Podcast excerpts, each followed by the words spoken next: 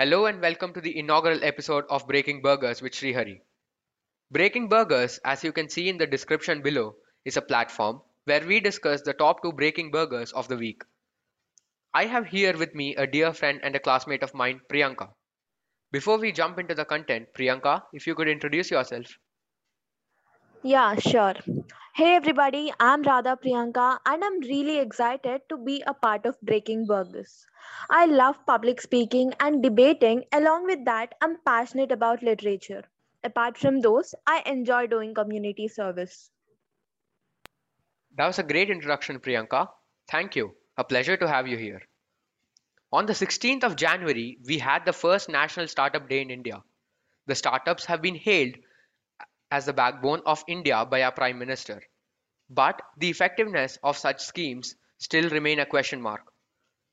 There have been numerous such instances and schemes to provide financial and infrastructural assistance in the past as well, but the returns of those schemes were not close to the ideal. But with digitalization growing each day, the scope of these businesses are also increasing. There are and will be challenges due to the COVID 19 pandemic, but can these startups break free despite those obstacles and succeed in their respective fields? So I think it's a pretty significant thing because startups are the mainstream right now. For instance, uh, we've seen Shark Tank, which is one of the most recent hit shows on television. And I really appreciate the government for taking this amazing move and encouraging startups by introducing the National Startup Day. Because political support you know in terms of legalities and policy framework is very very critical. And if we could see in this era of covid many enterprises have been working in a dynamic environment and most of them have successfully adapted to it. Since this new normal has been in effect for more than a year i feel that all types of businesses may succeed and in fact, I believe that many new innovative firms were launched during the previous lockdown as the demand patterns have shifted. Totally agree with what you said. A few days back, I came across an article regarding the success and failure of the Startup India scheme. As per the study by IBM, 90% of the startups in India shut down within the first five years of commencement. After that, I visited the official webpage of Startup India and I found some interesting uh, statistics. 27,000 startups were established till the year of 2020. It also said that 150,000 jobs were created from these startups alone. The numbers do look mind boggling, right? But when we take a look at the broader picture, things don't seem that satisfactory. Year after year, India produces over 12 million graduates. A very few have ideas or the passion to make a change. But that alone is not enough. 90% of the startups have been failing due to improper planning, lack of focus, and diligence for prolonged periods. 80% of venture capitalists have criticized India's entrepreneurs as casual business people without unique and game changing ideas. So, whose fault or shortcoming do you think it is? Who is to be blamed? The individuals who are aspiring to be entrepreneurs or the education system of India itself? Okay, so first of all, I think each and every school should take up an initiative to teach entrepreneurship in theory and as well as a skill based subject, if I could say.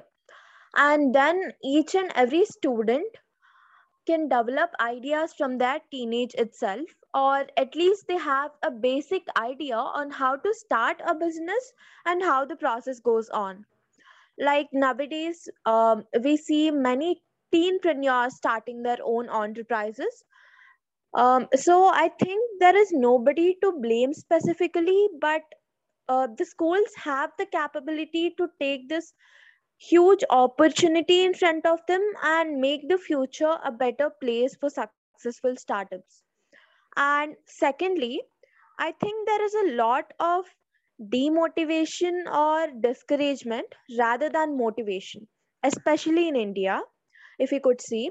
Like, for instance, when I came up with Limpio Naturals, a small business firm, some of them were supportive of it, while most of them were very apprehensive.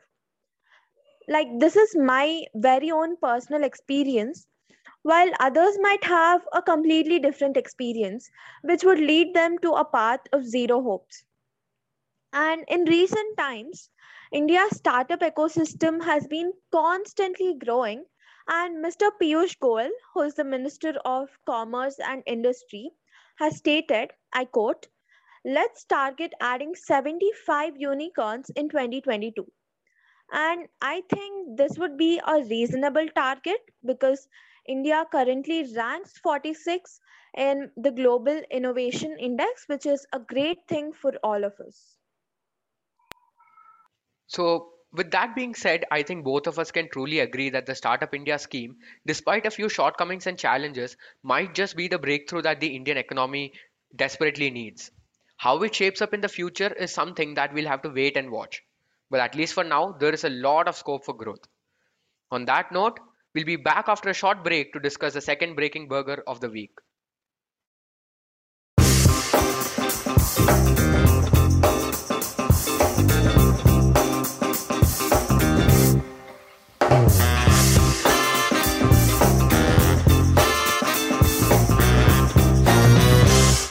We are back after the break and it's time to move on to the next topic.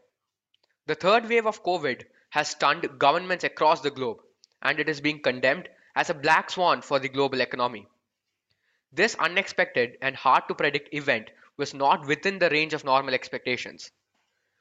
Though China has managed to contain the rate of infection and the test positivity rates, most other nations have not been able to replicate those results.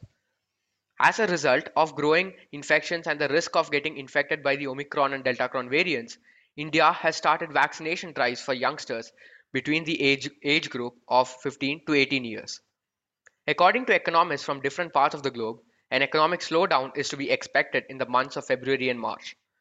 Though the cases are expected to drop during February itself, the question of how the Indian government plans its administration regarding this issue is to be seen. What is your take on the impacts of COVID 3.0, Priyanka? Um, so, in comparison to the Delta variant and its disastrous influence on our economy, I believe that Omicron is unlikely to have a significant impact on India's economic progress because the country is considerably more equipped in every way right now and has almost adjusted to the new normal. Uh, while I agree that you know the travel industry has been hammered yet again, many flights have been cancelled and individuals have avoided eating out at restaurants and many schools have returned to online learning again. However, I expect Omicron to pass through rapidly and have a very little effect on growth as a result, each wave of the COVID virus, at least in my opinion, causes less damage to the healthcare system and the macro economy than the preceding wave, since everyone right now is becoming more and more aware of and is learning how to survive in this very dynamic world. That is true to a certain extent, I suppose. Yes, whatever you have mentioned regarding the increased awareness is absolutely correct. No doubt about that. But I still have a notion that India might not be as prepared as it seems on the outside. Also, considering the fact that it has been only a few weeks since the third wave has struck India, it might take a while before the chaos subsumes. Even on a personal level, the third wave of pandemic has impacted all of us. For me personally, the switch to online classes after having what about 2 months of physical classes have been really tough. Though most of us are fortunate enough to escape the grave miseries of uh, COVID 19, it has still been a tough time for all of us. What has been your experience in the past few weeks? Yeah, I agree that it's been a tough time for all of us. And coming to my personal experience, it is a very huge disappointment for me to not to go to school, just sit at home having nothing to do. I really miss those days where my schedule is completely organized for a day and where I go to school and have fun with my friends. Hopefully, um, the cases decrease and we get to go to school again. Absolutely true. As a 12th grade student, it is really concerning whenever the cases shoot up, as it just increases the uncertainty regarding the board exams. I'm sure you can relate to that. Yeah, I completely agree with this point. We are placed in a situation where we don't even know what the exam pattern is going to be for the next term. So, all I can say is expect the unexpected. Very well said, Priyanka. And uh, at this point in time, I just hope that the situation tones down at least by a bit because the board exams are set to happen in the month of March or April itself. Yeah, yeah. On that note, we are ending the first episode of Breaking Burgers. Thank you to all our listeners for taking out your precious time and lending us an ear. Hope you had a great time. Okay. Thank you so much for having me in your very first episode of Breaking Burgers. I really hope all the listeners enjoyed our podcast today. Thank you, Srihari. You're welcome, Priyanka. A big thanks to you too for joining us. And to all our listeners, stay tuned for the next episode of Breaking Burgers. Till then, keep breaking.